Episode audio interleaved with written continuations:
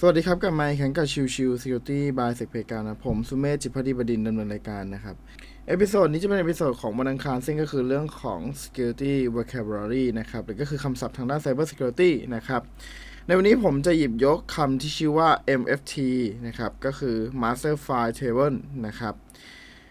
master file table เนี่ยเป็นสิ่งที่สำคัญมาก ๆ ในเรื่องของการทำ data forensic นะครับโดยปกติเนี่ย การทำ forensic เราเนี่ยมันจะมีทั้งเรื่องของ data forensic นะครับมี memory forensic นะครับซึ่งความแตกต่างของแต่ละอย่างนะครับไม่ว่าจะเป็นตัว data forensic หรือว่าตัวของ memory forensic เองเนี่ยก็จะมี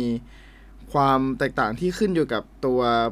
ไฟล์ system นะครับแล้วก็ขึ้นอยู่กับตัวแอปพลิเคชันที่ถูกติดตั้งไว้ในเครื่องด้วยนะครับ อย่าง MFT นะครับก็คือ Master File Table เนี่ยมันจะเป็นตัวส่วน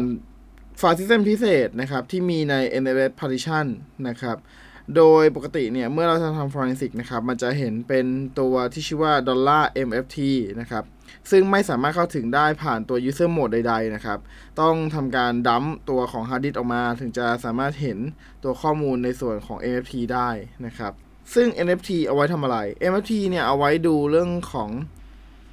list ไฟล์ต่างๆ ที่อยู่ภายใน NTFS partition นะครับ หรือว่าพวกที่เป็นค่า attribute ต่างๆ นะครับ การกู้คืนไฟล์นะครับ แล้วก็การค้นหาไฟล์ที่ถูกลบไปนะครับ แล้วก็รวมถึงการตรวจสอบการเข้าถึงไฟล์ต่างๆ นะครับ ซึ่งข้อมูลเหล่านี้เนี่ยเป็นข้อมูลสำคัญทั้งสิ้นในการที่จะสามารถคาดเดาได้ว่าพฤติกรรมของ attacker ทำอะไรกับตัวของ hard disk บ้าง หรือ attacker มีอะไรที่ทิ้งร่องรอยไว้อยู่ใน hard disk กันบ้างนะครับ ซึ่งข้อมูลเหล่านี้เนี่ยเป็นข้อมูลสำคัญนะครับ แล้วก็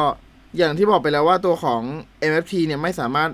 เข้าถึงผ่านตัว user mode ได้ หมายความว่าถ้าเราเปิด Windows ขึ้นมาเงี้ย เราจะไม่สามารถเข้าถึงได้นะเราจะไม่เห็นตัว MFT นะครับ แต่เมื่อใดก็แล้วแต่ที่เราเราทำการดัมนะครับ duplicate ตัว hard disk นะครับ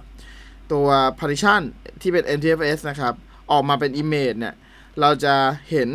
นะครับ หรือว่า ถ้าสมมุติเราเข้าผ่านตัวที่เป็นพวก System Rescue CD ต่างๆอะไรพวกนี้ครับ ก็จะสามารถเห็นได้เช่นเดียวกันนะครับ เพราะว่าอันนั้นเนี่ยมันจะเป็นการบูตผ่านตัวที่เป็น Recovery Mode มากกว่านะครับ มันจะทำให้สามารถเข้าถึงตัว MFT ได้นะครับ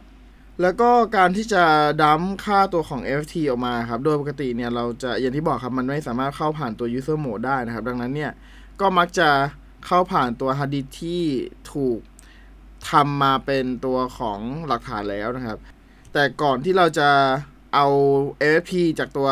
hard disk หลักฐานเนี่ยครับ โดยปกติเนี่ยเราจะไม่ทำการทำโดยตรงนะครับ เราจะต้องทำการ duplicate ตัว hard disk ที่เป็นหลักฐานเนี่ยมาอีกชุดหนึ่งนะครับ เพื่อจะให้เราไม่แต่ต้องกับหลักฐานโดยตรงนะครับ คือเราจะใช้วิธีแปลข้อมูลจากภายในตัวของ duplicate hard disk ของตัวหลักฐานอีกทีหนึ่งนะครับ เพราะว่า เวลาที่เราไปใช้ในชั้นศาลเนี่ย เราจะได้แยกชัดเจนระหว่างตัวของที่ถูกใช้ในการ analysis กับตัวหลักฐานที่เป็นต้นฉบับ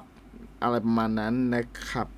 โอเค episode นี้ฝากไว้เท่านี้นะครับ ขอบคุณทุกท่านที่เข้ามาติดตามแล้วพบกันใหม่สำหรับวันนี้ลากันไปก่อน สวัสดีครับ